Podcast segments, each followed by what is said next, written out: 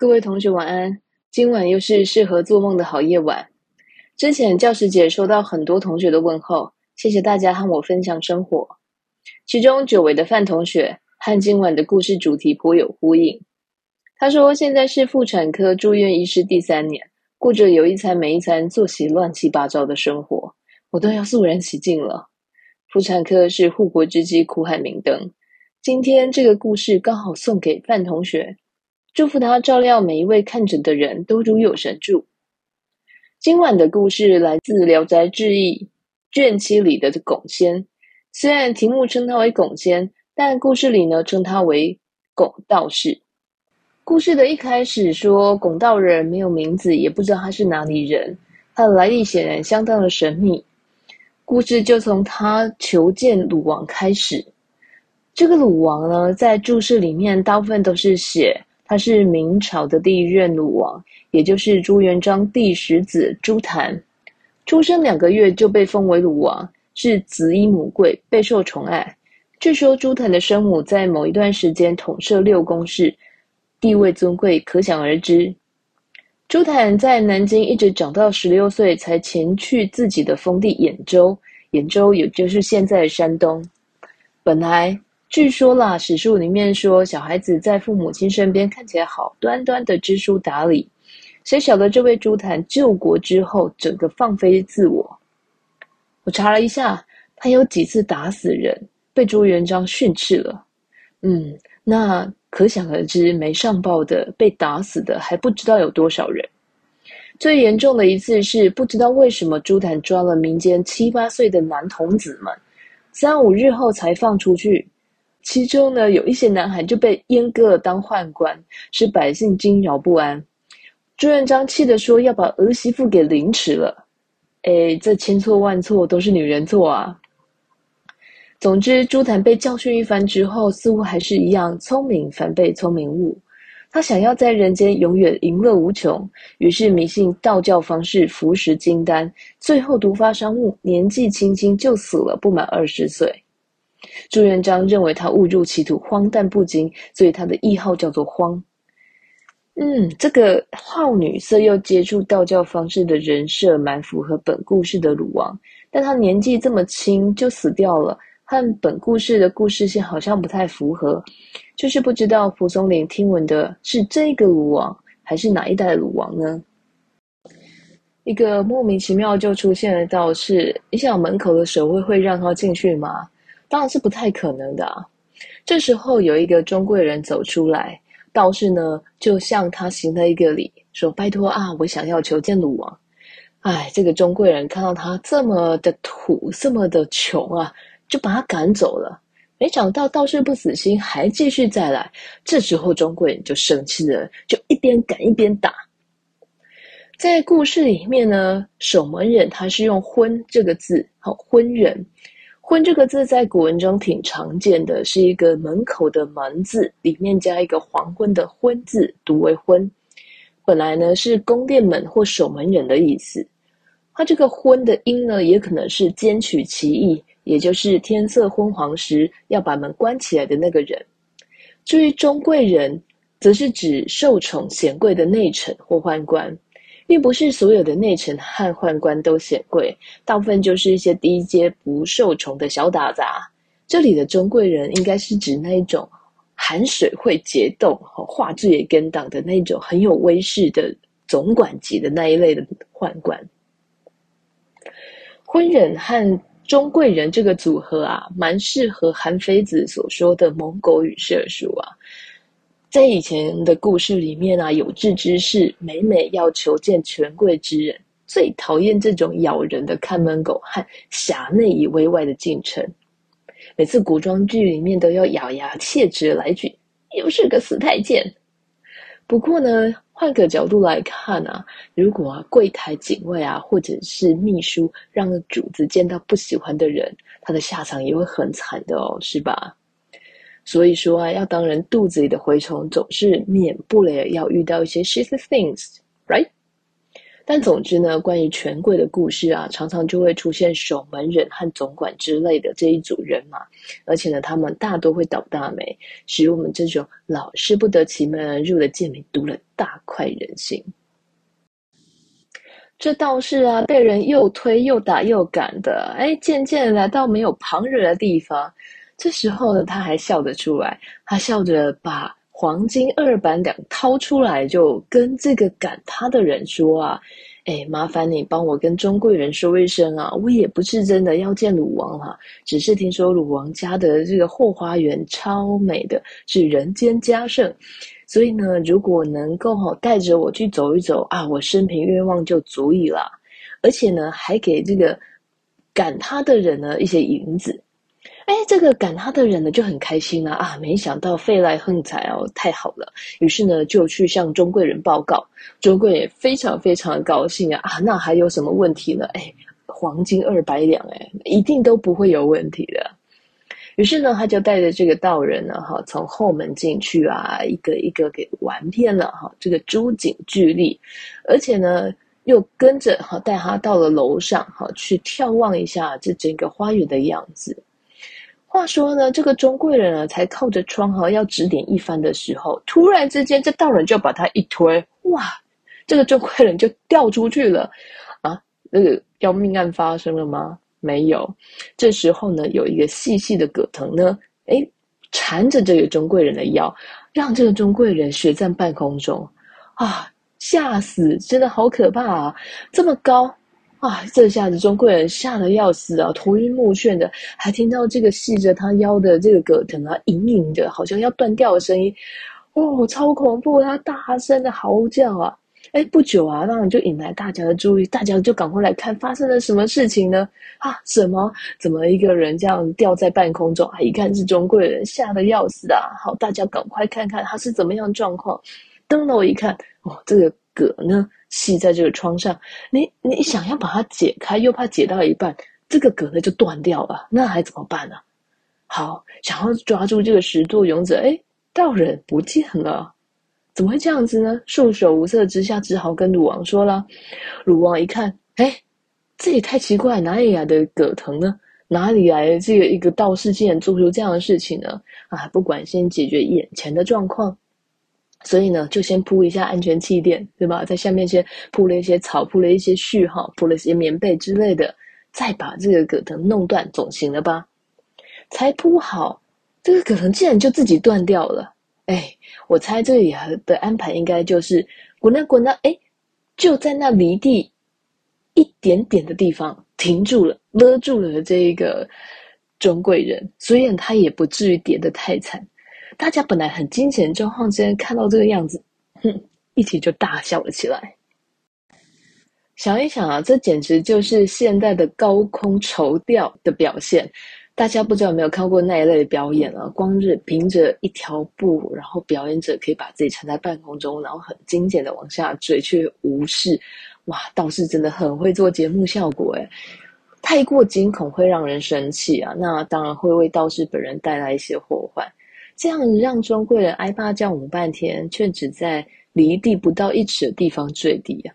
猜想旁人啊，哈，眼看着钟贵人从极危险变得极安全，而钟贵人自己不知道，然后大呼小叫的，确实看起来很像荒谬剧。哎，王这时当然也生不了气，不会去追究他的戏弄之责啊。于是呢，这个鲁王啊，就派人去问问哈，道士在哪里？哎，问出来了。原来呢，他是住在一个尚秀才的家里。这时候呢，我们的这个男配角尚秀才就要出场啦。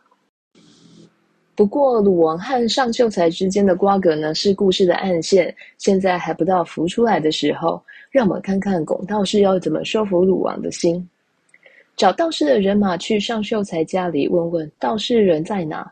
尚秀才回复啊，这位道士呢，出游未返。刚好呢，王府的人在半路上就遇见道士，把他带回王府。这时鲁王设宴接待，当然就是邀请道士来个达人秀。道士说：“我是个草野之人，没有什么技能啊，大家只要这是客套话，听听就好。”他继续说啦：“承蒙君上看得起，那就献上歌女乐曲来祝福大王吧。”于是呢，从袖中拿出一位美人，放在地上。那美人就向鲁王款款行礼叩拜。哇，哆啦 A 梦有神奇的异次元口袋，道士就有厉害的袖子，这实在是方便很多。之前课本选的《聊斋》篇章是崂山道士，崂山道士要请嫦娥出来表演，还要剪纸成月，丢筷子进月中，然后飘出个体脂肪零的嫦娥出来唱歌。这位道士袖中乾坤随拿随有，是不是超厉害呀？道士命美人扮演瑶池宴来为鲁王祝福祝寿。这美人说了几句开场白啊，一切要扮演了。道士又拿出一人，那人自称是王母娘娘。一会儿，董双成、许飞琼等仙女都先后出场。这西王母啊，在《山海经》中就出现了。《山海经》记载西王母的。样貌很特别，虽然是一个人形，却有豹尾和虎齿。他原来是掌管灾疫和刑罚的神。后来呢，在流传过程之中，逐渐女性化和温和化，成为年老慈祥的女神。相传呢，西王母住在昆仑山的瑶池，园里面种有蟠桃，吃了呢可以长生不老。哦，这也是我们在信仰里面所称的瑶池金母、王母娘娘等。那大家也还记得后羿曾经向西王母求不死之药，后来被嫦娥盗食，于是呢，嫦娥就奔月了。这道士真的很会选剧诶，长生不死是道教的卖点，也是所有想及人间富贵的王者共同心愿。但更棒的事情是，这个剧可以看一堆神仙妹子啊，满足好色之心。所以这个剧呢，搬演到最后，织女，也就是天上的织女出来拜见，而且献上了一件天衣。这时候宫里顿时金光灿烂，照映满室。鲁王就怀疑这天衣是假的，想要拿来看一看。他说：“哎，不行不行，鲁王哪有在理他的？拿来一看，哎呀，果然是一件无缝的天衣，不是人间可以做的。”天衣无缝是一个常见的成语啊。据说古人曾经看到一个少女自空而下，看这少女的衣服竟然没有缝线的缝，于是呢就问少女说：“啊，怎么会衣服这么的特别呢？”这少女回答他说：“啊，神仙的衣服不是用人间的针线来缝制的，当然就没有缝合呢。所以这出现了非人力所制的事物啊，就能够增加神幻的说服力。这时候呢。”道士呢就很不高兴的对鲁王说：“我是真心诚意的这个侍奉大王，所以才从天尊那边暂时借来了天衣。现在天衣被世俗的浊气所染了，那我怎么还给主人呢？”这时候鲁王就想说：“哇，那真的诶，这是真的仙女诶，嗯，那表演的歌女都是真的喽，那留下一两个来自己快乐一下吧。”可是呢，他仔细一看这些女子的面貌。其实都是自己宫中原先就有的歌女啊，那那刚刚唱的曲子呢？他又怀疑刚刚唱的曲子并不是这些歌女平常所熟悉的。果然盘问之下，这歌女们自己茫然无所知啊。道士真的是太厉害了，自制道具没话说，连催眠术都是一流的。这时候呢，这一场剧要怎么收尾？道士把那一间天衣烧了。然后把灰放在袖中，在搜看的时候，什么都没有了。在这场剧里面，我们可以看到，身为一个权贵者的傲慢。鲁王先是硬要看天衣，再来是想要拘留仙姬，但道士都让鲁王碰了个软钉子，不是硬钉子哦。这可以让鲁王佩服道士的神通，又不至于让场子太尴尬而使鲁王恼羞成怒。如果要元熟人生世道至此才能够当神仙的话，神仙果然是很难修炼的啊。于是呢，鲁王非常的看重道士，希望他留在府内。道士就说：“哎呀，我是野人个性啊，看到这个宫殿啊，就好像看到监狱樊笼一样啊，不如住在秀才家哈，比较自由。所以呢，他每次半夜的时候就会不见，就会回到上秀才家里。”那有时候呢，鲁王坚持要留下他，他也愿意住下来。那他在鲁王的宫廷之中啊，他做什么呢？常常在趴地里面颠倒四时花木，哎，就是哎，春天可以开天的菊花，申通可以开初夏的牡丹一类的。王就问他啦：听闻仙人亦不能忘情，是不是真的呀？”那道士就对他说：“嗯，仙人也许会这样子啊，但我又不是仙人，我的心呢，就像枯木一样。”那基本上来说啊，鲁王的意思当然就是说，他觉得仙人应该也不能忘记男女之情吧。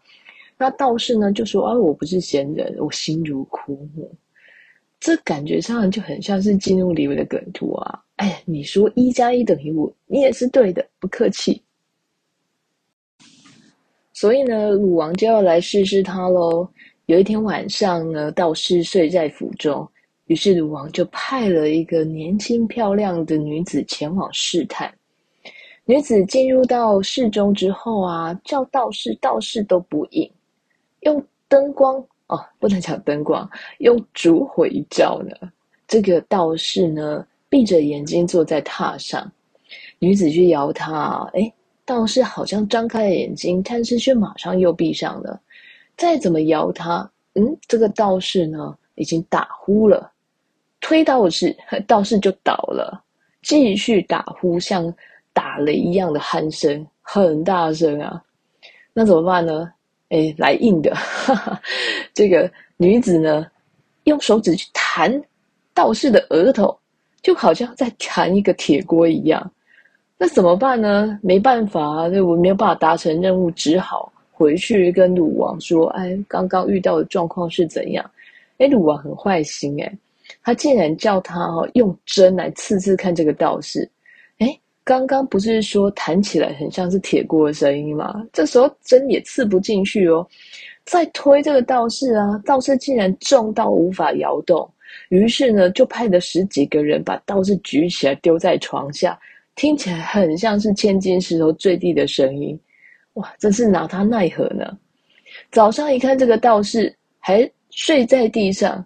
醒来的时候就笑嘻嘻的说：“哎呀，我好像做了一场噩梦啊，怎么掉到床下去都没有感觉了。”后来啊，女孩子们每次在道士坐卧的时候，就会偷偷去捏他，偷偷去按他，来跟他开玩笑。刚开始去按这个道士的时候还是软的，你在按的时候又像铁石一样了。这真是一个相当有趣的反应，对不对？这让我们不禁想到，有些人得到权力的时候，会去猜想自己能够承担多大的责任，造福多少人；但有些人好像只是在测试自己在七宗罪里面傲慢、贪婪、淫欲、嫉妒、贪食、暴怒和懒惰里面可以达到多高的刻度啊！这个鲁王非常爱好色欲，他就相信没有任何活着的人可以抵抗色欲，所以呢。鲁王相信道士在这一方面肯定和自己也没什么两样，要来试一试他。也许这里暗藏着鲁王自己的心愿。就算鲁王好色如此，也有成仙的可能。可惜啊，他没办法和道士一样硬，要身心如铁石枯木一样才行哦。王府生活的日子可以暂时放在一边，我们要来到上秀才这一条线了。道士之前呢，住在上秀才家的时候，常常半夜也不回来。哎，奇怪，他半夜都去哪里了？哈，那有时候啊，人家不回来啊，上秀才还是要把门窗关好锁好的。那上秀才有时候啊，白天一开这个门的时候，发现哎，奇怪了，道士已经睡在这个房间里面了。这真是一个没有办法被门墙或锁关住的男人啊。这时候呢，就要来追溯啊。上秀才其实曾经和一个曲妓慧哥非常非常的好，甚至论及了婚嫁。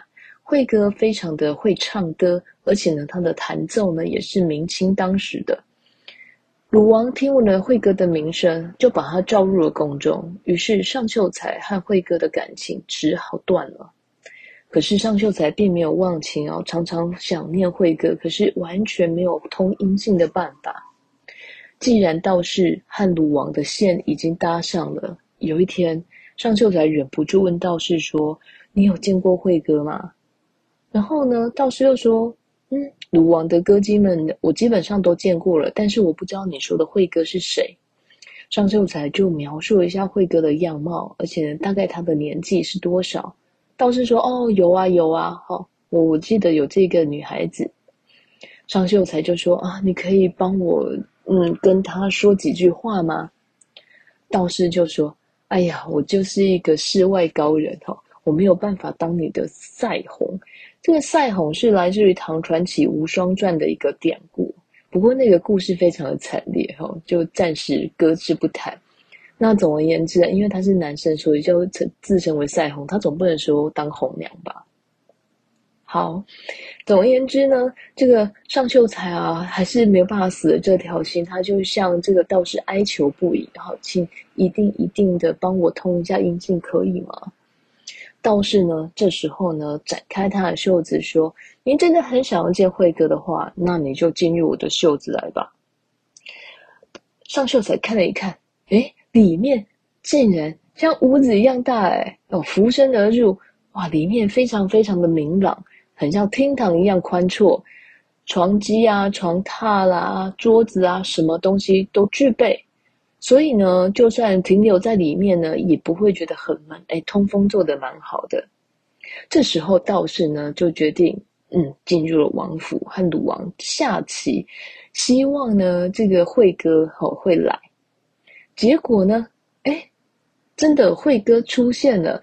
这时候呢，倒是假装用这个袖子来拍灰尘，慧哥竟然就进入他的袖中，而没有人察觉有什么不对劲。这和他之前啊，莫名就把王府的歌姬们变成扮演戏剧的人一样，哎，不知不觉，好厉害吧？这时候呢，在袖子里面的尚秀才正在独坐冥想，突然之间天降美人掉下来，吓了一跳。哎，是慧哥啊！两个人都非常非常的惊喜啊！这是缠绵悱恻该做的事情都有做。嗯，以下省略，嗯，大家可以可想而知的字句啊。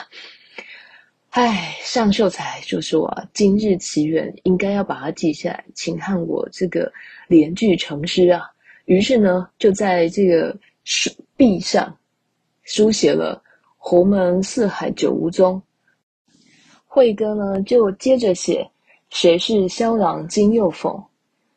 尚秀才继续写道：“袖里乾坤真个大。”慧哥继续连道：“离人思妇尽包容。”在这里呢，要插播一下典故。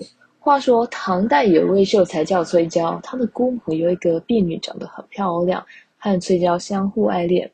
这位姑母知情之后，却不成全两人，把婢女卖给一个显贵。崔娇念念不忘，思慕无已啊。有一次寒食的时候，婢女偶然外出和崔娇邂逅了，崔娇百感交集，就写下了一首诗，末两句就是有名的。侯门一入深如海，从此萧郎是路人。一旦进入幽深如海的侯门，从此以后，心仪的情郎也就成为陌路之人。后来这首诗传了出去，被那位显贵知道了，他就叫人召来催生。等到见到崔郊的时候，这位显贵竟然握着崔郊的手说：“萧郎是路人，就是你写的吗？怎么不早一点告诉我呢？”就让这个婢女和他同归了，传为诗坛的佳话。这真是君子有成人之美。我想尚秀才和慧哥实在是非常羡慕他人有破镜重圆的良缘吧。两个人才刚写完，突然有五个人走进来，穿着淡红色的衣服啊，诶，认不出来是谁，这到底怎么回事呢？他们也不说话，就把慧哥捉走了。尚秀才非常惊骇，完全不知道到底发生了什么事情。等到道士呢从王府回来之后，才把秀才从袖子里面抓了出来，问他说：“哎，你过得开心吗？那嗯，都好吗？”这个尚秀仔呢就告诉他所有的事情。倒是微微一笑，把自己的衣服袖子反过来给他看。尚秀才仔细一看，上面有一些字迹，很小很小，好像石子一样。哎呀，就是他们刚刚所写的字句诶，所以这就是幻象与真实相互的验证，这真是一件非常神奇的事情。后来又经过了十数天啊，尚秀才又要求想要再见慧哥一面，前后呢大概见了三次面吧。慧哥就跟尚尚秀才说啊：“哎，腹中震动，妾甚忧之。”这个腹中震动啊，我想应该是女孩子知道自己怀孕就会有一些征兆嘛，好，所以不见得是真的有震动啦。那这个怀孕了该怎么办呢？好，所以呢，就是古装剧你会看到的啊，就把自己的腰好束紧一点。这时候慧哥可能也还年轻啊，只是呢。怀孕、啊、是可以稍微掩饰的，生小孩这件事情是怎么有办法掩饰呢？府中耳目这么多，哪里有办法让小孩子哭呢？所以啊，这真是令人烦恼的一件事情。辉哥恳求上秀才和这个拱神仙啊，稍微想一想，贱妾三叉腰时便一拯救。在这里呢，这个三叉腰到底是什么意思？我看了几个版本的注释，有的人是指说看到他肚子很大的时候，拱仙就要稍微做预备。那也有人说啊，这个三叉腰可能指的就是一个手势，手叉腰一个暗号，那暗示这个拱神仙他可能快要生了。不管是哪一种说法，都可能言之成理。那总而言之，我们会知道他们现在首要目标就是。哎，怀孕后期的时候要非常注意生产的征兆了。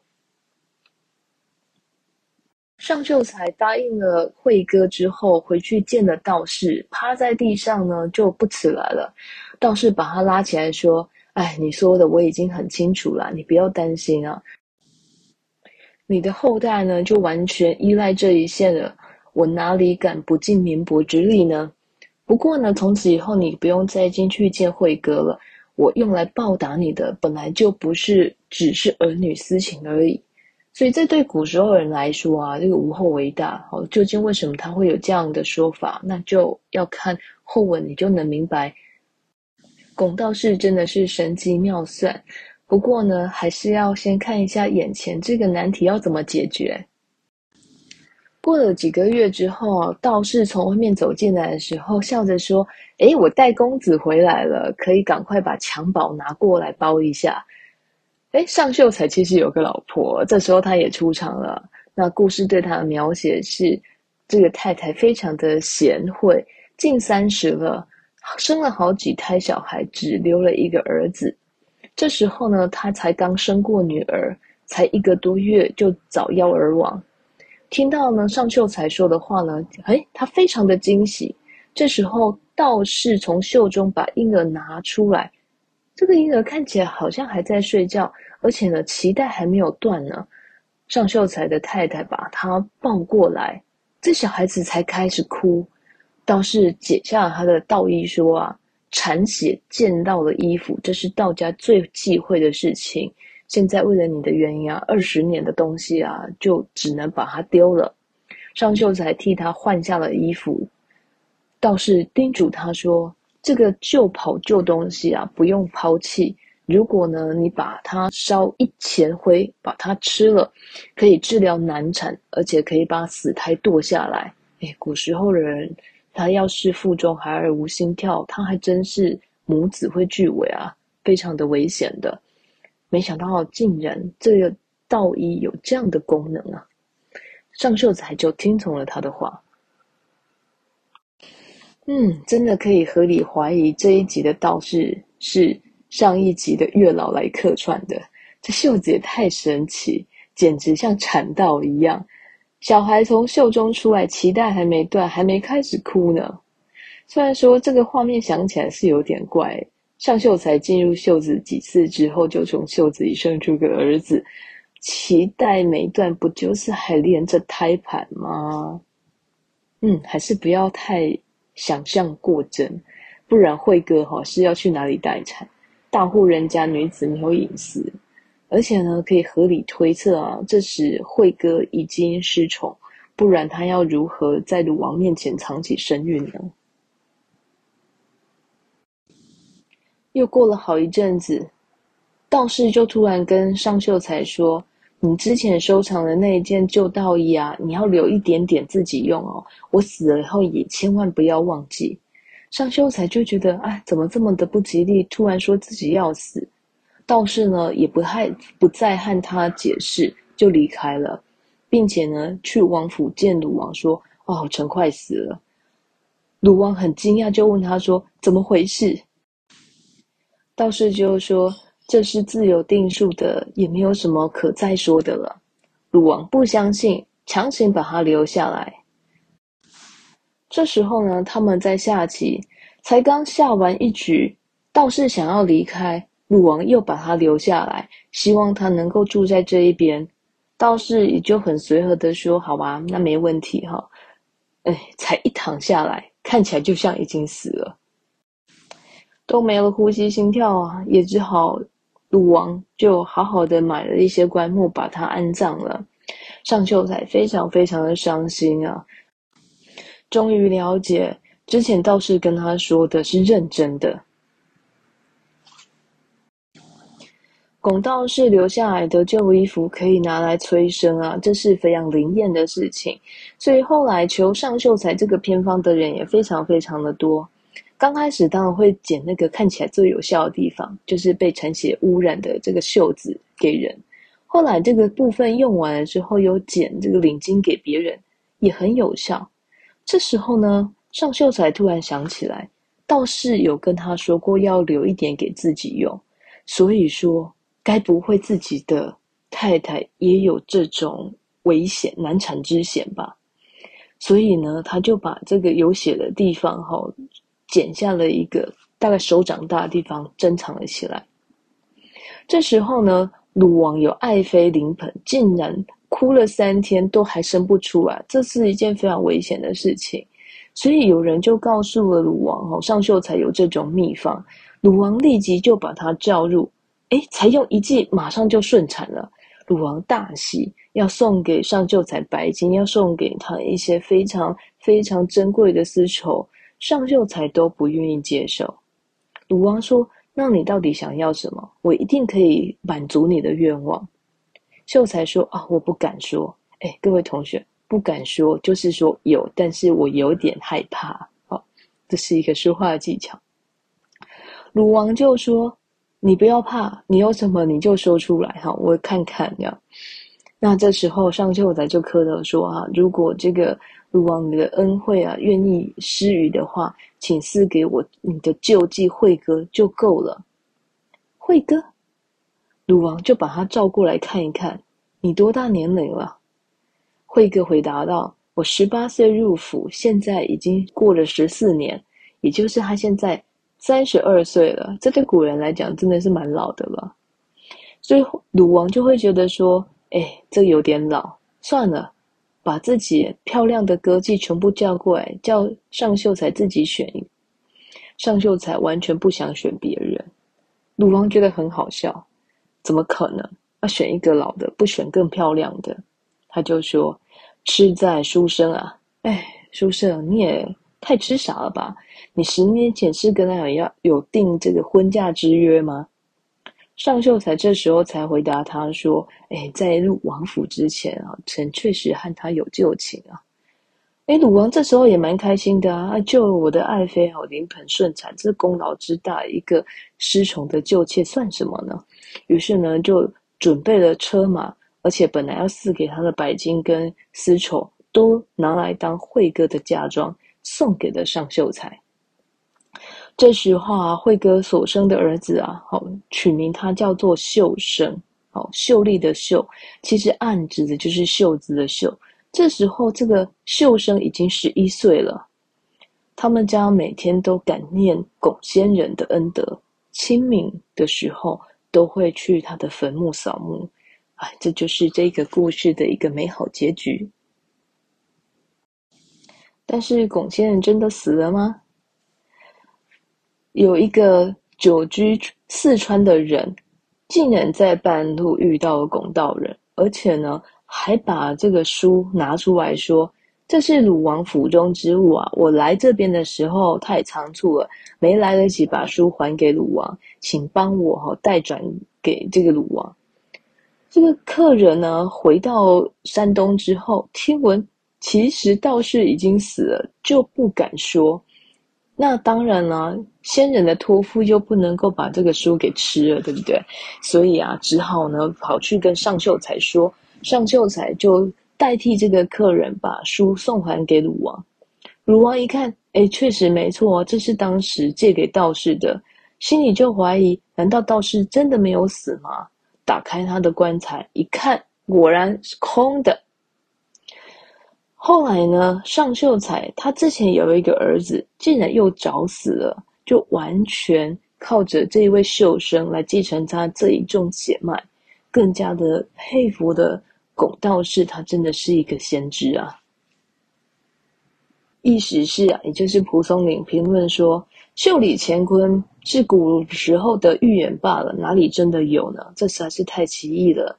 里面有天地，有日月，可以娶妻生子，而且呢，又不会被催租逼税啊！人世之烦，也付之阙如，真是太好了。就算袖子里面有狮子。”这个狮子指的是很小只、很小只的那一种狮子跳蚤哈，不是很大只的那一种。就算袖子里面有这种小狮子呢，啊，根本啊，你可以把它视为桃花源里面鸡犬，也是很活泼热闹的吧？他说啊，假使人可以常常居住在袖子里面的话，老于世乡可也，那就是那可以终养一生啊。所以基本上都可以表现出一种避世的思想啊，在袖子里面自有天地也蛮愉快的。这个故事除了龚道人形象鲜明、令人敬仰之外，同时也包含着尚秀才和慧哥的爱情故事。有人认为是以爱情故事为核心，才使龚道士去进入王府铺线，以使有情人终成眷属，而且尚秀才还有血脉可以继承。但我个人是觉得啊，从龚道士的角度来看，一个人如果可以长生不老不死，当然要找点乐子来玩，游戏人间，人生才会是快乐的。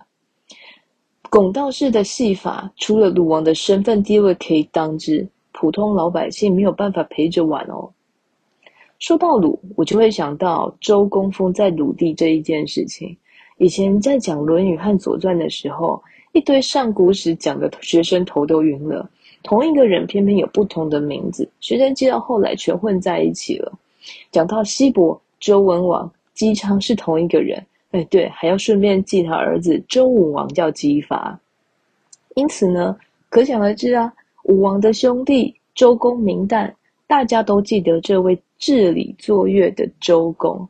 本节目也要膜拜他，好让同学们可以和孔子一样。顺利的梦周公啊，但是呢，周公姓姬名旦，我还没有看过古书里有人称他为鸡蛋，这样听起来好像挺不敬的，对不对？古时候还可以用封地作为自己的姓氏，或他人就借封地连称自己的名字，但我更没看过谁敢叫周公卤蛋的。姓姬啊，要命名真的是一个很大的学问哎。我想啊，如果是姓姬啊，长子的话就叫做姬长，这样听起来是不是很威啊？古人的名汉字的关系有所谓的同训和对文，像韩愈字退之，朱熹字元惠就是对文，名汉字的意义相反，有时候这是为了要表示谦逊的意思。那至于同训的话，那就是名汉字。意思是相近或相同的，像诸葛亮字孔明就是好亮的意思。对，诸葛亮字好亮。所以呢，这个老大如果叫机长的话，从伯仲叔季的顺序来看，他的字就叫姬伯子好了。这样是不是也蛮顺的？机长、姬伯子。嗯，我本来想说啊，第一居首。所以呢，长子呢字也可以叫官花，就叫他鸡官花，对不对？但是老二呢，如果变成鸡米花，这样好像就不太好。鸡米花的封地可能会是死很多人的米花市，到时候就会有一集柯南说鸡米花死状凄惨，七零八碎，现场飘散一股浓郁的蒜香柠檬九层塔，凶手是谁？当然是你各位都知道，柯南会找出来的。嗯，但太惨了，这不好。所以呢，老二是次子的话，就叫鸡翅膀好了。鸡翼字翅膀，挺不错的吧？老三呢，就叫鸡山。那个洗耳朵的许有隐居的地方，就叫做鸡山，听起来蛮清高的。那字呢，伯仲叔，嗯，就叫字叔叔好了。鸡叔叔呢，可以去找胖老爹合作。看看可不可以把鸡山变成金山银山，许你一个富到流油的未来啊！老四就叫鸡饲料，自弃人。嗯，用典故啊，因为啊，你知道啊，《道德经》说：“圣人常善救人，故无弃人；常善救物，故无弃物。”对，气人没有气人，这是一件非常非常高道德高尚的事情啊。所以鸡饲料又称机器人，嗯，是不是受到很深很深的期待呢？哎，这么说来，如果我姓鸡的话，应该叫什么呢？像我们这么爱乱掰又爱损，当然就要叫机车啊，不然呢？晚安，各位同学，做个激情、激动、积极的好梦。下一个故事再见啦！